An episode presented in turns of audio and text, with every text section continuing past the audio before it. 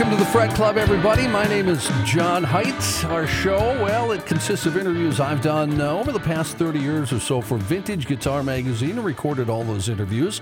Uh, and today it's a special one. It's the late, great Walter Becker. A special one for me because Steely Dan has always been one of my favorite bands.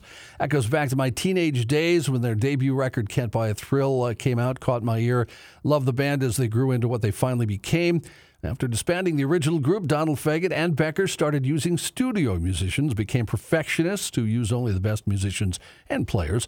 Uh, Walter Becker, he started as the players uh, as the band's bass player. By the fourth record, though, Katy Lied, he was also contributing blistering guitar solos on cuts like Bad Sneakers and Black Friday. He and Fagen worked together until the early 80s, uh, broke apart. Uh, then in the early 90s, they got back together. In the interim, Becker did some production efforts during the time, producing Rickie Lee Jones, China Crisis, and Michael Franks.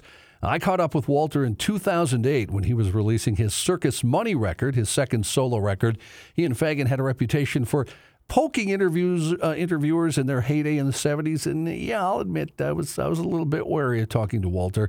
But aside from some phone issues in his hotel room, Walter Becker couldn't have been nicer, funnier, or more accommodating. Uh, how are you? I'm great. How are you?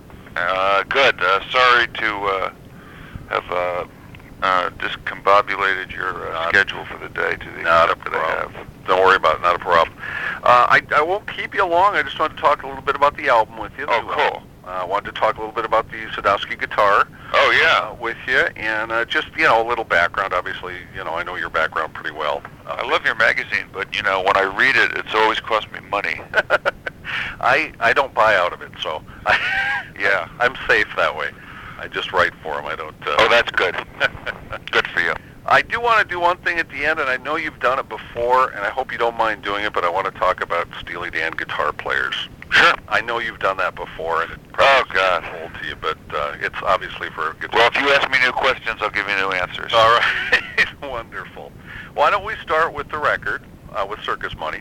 Okay. Uh, I, I guess uh, in a big general broad question overall, uh, going in, uh, what you had in mind, uh, how, how it worked out for you, if you think it worked out to, to your liking. Uh, yeah, I did like the record. I do like the record actually. Uh, I had been listening to a lot of Jamaican music, Yeah. and uh, I wanted to uh, do something with that. And I had all sorts of um, elaborate schemes uh, that I considered uh, uh, involving, uh, you know, using actual Jamaican tracks Sure. and uh, samples and things like that. And uh, in the end, um, uh, at some point, I got together with Larry Klein Mhm.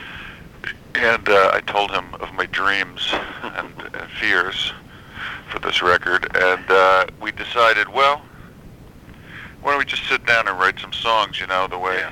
The way people always do, you know, and forget all of the uh, start from that point of view and forget the elaborate uh, elaborate uh, ideas that I had concocted, and uh, start from there, Mhm. and it worked out great.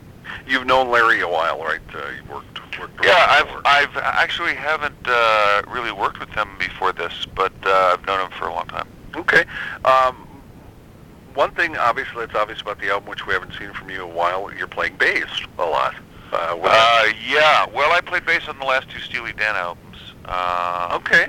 and uh, I do it when I can, you know. Um, Uh-huh. and on this particular record, I wanted to do it because it just, uh, if you're trying to influence the shape of the uh, of the uh, uh, rhythmic, uh, you know, context of the of the tunes, Sure. that's sort of the best place to do it from.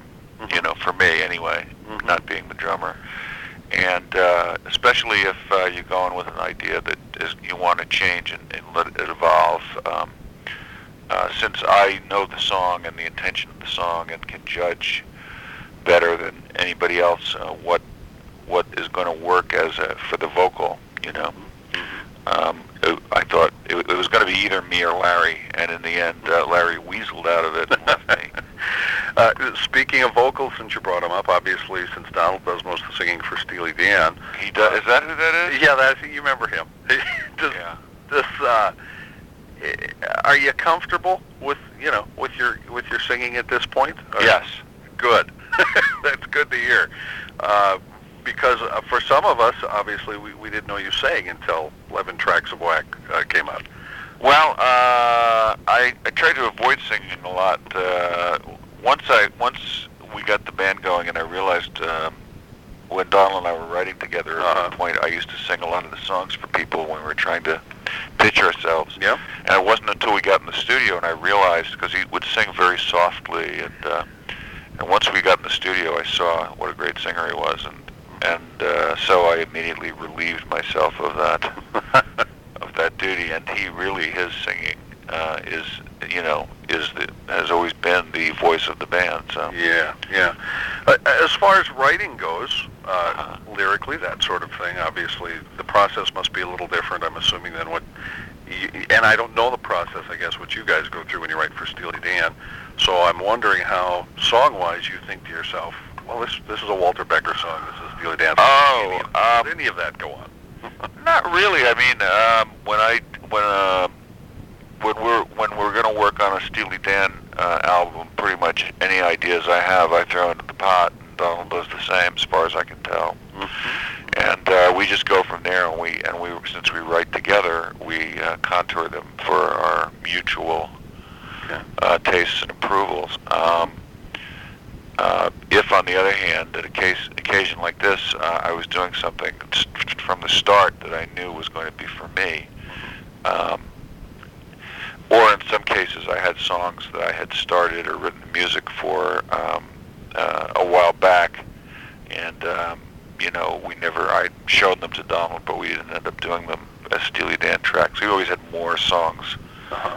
for Steely Dan records than we needed in, in the end. Okay, okay. And uh, so, you know, uh, once once I know what I'm writing it for, that changes the context, obviously, and changes how, you know, uh, personal the lyric is is going to be, or how, um, you know, what what things I, I'm willing to sing versus what things Donald is willing to sing. Sure. Uh, you had extra Steely Dan tracks. Of course, all the Steely Dan fans would be going, what happened to all those tracks and where are they? Well, I didn't say we had extra tracks. I said we had extra, songs. songs. Okay. Yeah. They never turned into tracks. It's some some of them uh, we had uh, some tracks on that we never quite liked as much as the other tracks we had, gotcha. Okay. and others we just never got around to recording uh, for one reason or another. Is there? I'm curious. Uh, the other thing I was wondering about producing wise. I know you brought Larry in, obviously, to co-produce with you. Um, you've produced uh, other bands. Was there ever a thought of, or does it just kind of happen? Was there ever a thought of just you producing your own record, or did it just? Oh yeah, but I, I there there was, and uh, and up to a certain point, I thought that that's probably what I would do. Mhm. Um, but uh, uh, at the point when uh, Larry and I started talking about it, I was very much um, uh, I welcomed his uh, collaboration because uh, first of all, he he's um, you know got his own unique uh, set of talents and skills which uh, are different from mine Mhm. and he added quite a bit to the writing and recording process. And uh, it's also more fun to have somebody to goof around with when you're doing it. Sure, sure. Um, I, I have one question about an old song, if you don't mind. I don't mind at all. Hat Too Flat, Yes. which is a song that has fascinated me ever since that album came out for a variety of reasons, Uh-huh. musically and lyrically. Ah, Lyrically, can you help me? yeah. Um, aliens.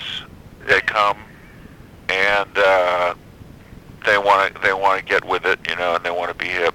yeah. But yeah. there's no matter how hard they try, they Alright. still there's something about them that doesn't quite fit in. that uh, that was pretty much what I had in mind. It, it was either that or immigrants, and I couldn't decide which. Well, but aliens are immigrants, aren't they? yeah, well, that's true. You, have a point. You have a point. Uh, can we go back a little bit, Walter? Just, uh, Sure. And I, I know a lot about your background. I know a lot about Steely Dan, and the band. I've always been a fan. Uh, I'm curious, just you personally, from a guitar standpoint, when you were when you were a kid, what got you, you know, interested? What got you going? Oh, uh, well, I had a friend. Uh, uh, I was a jazz fan, and uh, one of my buddies in uh, in uh, in uh, grade school, actually, in junior high school, um, was uh, was into uh, blues and rock and roll as well, and uh, and uh, and then later when I went to high school, um, there was all kinds of folk pickers and stuff Sure. there. And uh, as a the avid reader of uh, Downbeat magazine, you know, overachieving little jazz nerd that I was, uh, I had read about blues and stuff from Pete Welding's uh, fine column Okay. of the day. And uh, so I started listening to some of that stuff and uh, realized that that was pretty good. And um, you know, uh, I started playing my buddy's guitar once in a while, and Mhm. eventually got my own, and so on. Okay. I I know you have a connection to Randy California, who is uh, a good friend of our magazine, actually. Uh, Oh yeah, What uh, what what what's that connection? Did he was he on your block or something? Yeah. He uh, lived in Queens um, when we were growing up, uh, and for about a year and a half or two years, his family was living out there. Okay. and uh, he um, at the point where he uh, where I met him, I had just gotten my first electric guitar, and uh, I couldn't figure out what the hell to do with the thing. You know, Sure. I didn't have an amp. I was playing it through my hi-fi, Sure. and uh, you know, it came with these these uh, heavy uh, uh, flat wound strings on it and Yeah. everything. Impossible to play. Yeah. Impossible. Well, uh, so I thought, and then I then until Randy picked it up and started Uh-huh. playing the shit out of it, you know. And, uh, so I basically, to begin with, I learned how to play blues stuff from from Randy and from listening to records. But Gotcha. Randy was the first guy I was ever in the room with that I could watch play the licks and so on. hmm hmm Uh, how did you end up? Uh, a lot of this again is old history, but uh, how did you end up playing bass uh, with Steely Dan as opposed to you know playing? Oh, uh, I started playing bass in uh, in uh, college, hmm hmm and um, I just got interested in that particular role Okay. Um, the band. As far as uh, your playing goes, obviously when you started playing some uh, guitar with Steely Dan on some of the records uh, after the first couple albums, uh, what do you think the difference is between your playing then as opposed to say now your guitar playing? Um. Well, I mean, I know how to do a lot of things now that I didn't know how to do then, and uh, so. But basically, most of what I do now is still built around what I was doing then. Mm-hmm. Blues, blues. It, it just seems to me that the the best, uh, you know, best use for an electric guitar in a group like ours is is sort of blues based, heavily blues based, and, and that was the first stuff I learned. So um, I sort of augmented that in a variety of ways, but uh, it still comes down to to the blues type of thing approach for me most of the time. Okay. Uh, when you write, or even when you and Donald write, or whoever, Uh-huh. Larry, whoever you're writing with, uh, Right. is the guitar uh, the instrument you use generally, or do you kind of mix and match? Um, it depends. Um, there's been times when I have a whole bunch of songs that I've written on the guitar, but a lot of this, like the songs on this album, were mostly written on keyboards with uh, with me with me programming keyboards and uh, uh, and Larry doing the same. And Larry has a uh, has a uh, a uh, like um, an acoustic bass, like a Martin fretted bass, acoustic bass that he plays. Okay. Uh, and uh, you know, I would use that from time to time too. Okay. Okay. Uh, can we talk a little bit about uh, your uh, your guitar, your Sadowski that uh, Yes, I, I've just seen online? That looks wonderful, and I'm sure it sounds wonderful. it is wonderful. What? Uh, obviously, you've been playing Rogers guitars for a while. Uh, Yeah. What? Uh, what was the impetus to get all this rolling? To have a Walter Becker? Oh, I just wanted to do something uh, to uh, acknowledge, uh, you know, um, the, uh, you know, the contribution to my um, musical work uh, that, you know, to my guitar playing Mhm. part of my career that Roger has made. Uh, and um, when we talked about it, uh, we came we came up with the idea of doing um, this particular guitar uh, benefiting the particular uh, charity that it does. Okay. Um, the uh, you've been playing these guitars for what 10, 15 years, or Uh, yeah, something like that. About 15 years. Well, uh, before? What kind of what kind of guitars did you favor when uh, when it came to playing? Oh, um, mostly uh, Strats. I had a couple of Strats at various times, uh, and occasionally um, uh, I also had a, um, a Duosonic that I used for certain things. Okay. And uh, you know, and then sort of the guitars of opportunity. Every once in a while, I'd do something on an odd instrument that I borrowed, or I'd use Denny's guitar once or something. I recall some odd uh, guitars on pictures from back in the 70s.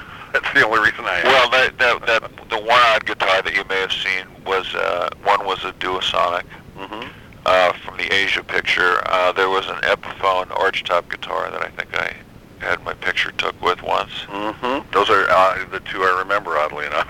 and uh, and there was an Epiphone electric uh, that uh, was on the back of Katy Lied. That was a guitar that I bought in high school oh. that I still have. okay. You, oh, you still own it?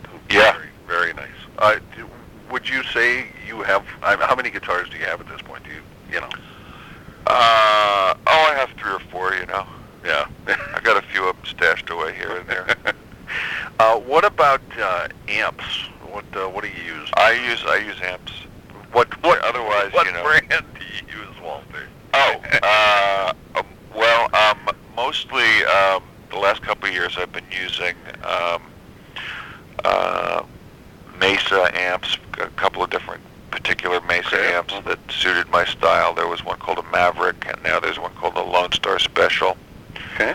that I use. Um, there's um, a couple of Top Hat amps that I've used Okay. uh, in the studio and on the road, and Bogner amplifiers Okay. All right. uh, have been, uh, you know, a staple of my road setup for a long time. Uh, you, you you guys have been out on the road again for a long time. Uh, you, are you- the sound that you get on stage, comfortable with that? as as comfortable as a guitarist can be, anyway. Um, you know, some nights, you know, it's different every night. Um, a, lot of the, a lot of the, um, you know, what makes you comfortable on stage is not the way your instrument sounds; it's the way the the whole band sounds, and how much uh, clarity and cohesion there is to the sound of the band on stage, and that's just a function of the stage itself for the most part. Okay. Uh, since we talked about tour a little bit, just curious how you guys go about picking, you know, your set list for various tours because you've been out a few times in the last few years. You know, to the, Well- what old songs? Uh, you know, there's some that you won't do, or there's Yeah, there's the, we try we tend to be doing the less uh, the the ones that seem to be the most consistent with uh, the configuration of the band that we have uh, are the are the later tunes that have um, you know the the sort of folk rocky type tunes or or, or simpler tunes. Sure. Um, in some cases, we rearrange them, uh, but they, as a rule, they don't lend themselves quite as well to the, uh, you know, to the four horn section and so on. Uh, and uh, and uh, moreover, they tended more to depend on big uh, vocal stacks of Donald, you know, eight tracks of Donald's voice, which of course we can't do on Yeah. stage. Uh, do you have any plans or any thoughts been given? I know Donald's been out on a solo tour. Would you Would you ever do that? Is that the kind of thing you'd do? I would do it, um, but I don't have any plans to do it at this point. Nothing at this point. No, but uh, you know, I'm not a big um, uh, planner. it just might happen. Yeah, it might just work out that way. Um, as far as producing, uh, any would you like to go produce somebody else again, or is that something you're done with, or? Yeah, I would consider doing it. I I, I also um, um, would like to uh, write songs for people. Uh, you know, uh, in a way, um, for me, the the writing part of the process is the most fun. Mm-hmm. and um, I've, I've been thinking lately that it would be good. Uh, I actually did a couple. Larry and I wrote a couple songs um, uh, for. Uh, we wrote a song for his. Uh, his uh, wife is a very talented uh, Brazilian uh, musician named Luciana Souza. I have the last disc, which I loved. Oh yeah, so we wrote a song for her on that, and uh, we've written a thing or two for one or one or two of his other artists now and again, and uh, I quite like doing that. Okay. Uh, is there any Steely Dan uh, new stuff in the works? Uh, it's hard to tell, you know. Usually we're the last to know. no, no writing that you can speak of. That's kind of No, we've just been on the road, and uh, you know, but often um, this is sort of a preliminary part of the process, so who knows? I, I'm curious about your reaction. Uh, uh, my, I have a 12-year-old kid who's Uh-huh. who's into hip hop and played me, of course, Kanye West, where he samples Kid Charlemagne. Oh yeah. What? You, well, any thoughts on that? Um, I can't even remember what it sounds like. it's. Uh, I think all he used was. Uh, did you realize you were a champion in their eyes? And he. Yeah. Um, like I say, I can't really remember what the track sounded like. I, I remember that there was such a thing. Um, but I'm sure it was fine. Uh, your son wouldn't be wrong about a thing like that. Yeah. Well, as far as we know, anyway. Yeah. All right. I, I would like to ask you just some quick reactions on guitars that are played with you Okay. at the. Uh, uh, I mean, let's start at the beginning. Danny Dias. He, he was one of the very first. Denny, uh, yeah, great guitar player, well trained, sort of legit training. Um, pro- hello? Uh, I'm here. I'm here. Yeah, my phone is ringing in the other room. I'll just ignore that. Okay. Um, yeah, uh, you know, good, uh, good player, um, and uh, he was the first guy that we met that was really able to deal with the uh, changes and player changes and so on that we had in some of our songs. What uh, What is Denny doing these days? Why do we not? Uh, I don't know. huh. Interesting. I mean, uh, Such a great player. Then. I haven't seen him for maybe three or four years. Okay. Uh, Jeff Baxter. Uh, also a great player, completely different style, completely different sort of personality. Good player, lots of energy, country, uh, you know, roots.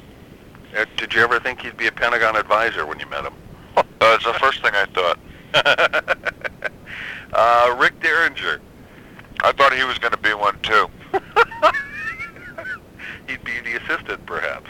Jeff Baxter. Well, uh, I, I don't know about that. Um, I maybe the, perhaps I thought it might be the other way around, or some sort of more, you know, lateral displacement of uh, authority and responsibility rather than a hierarchical one between the two of them.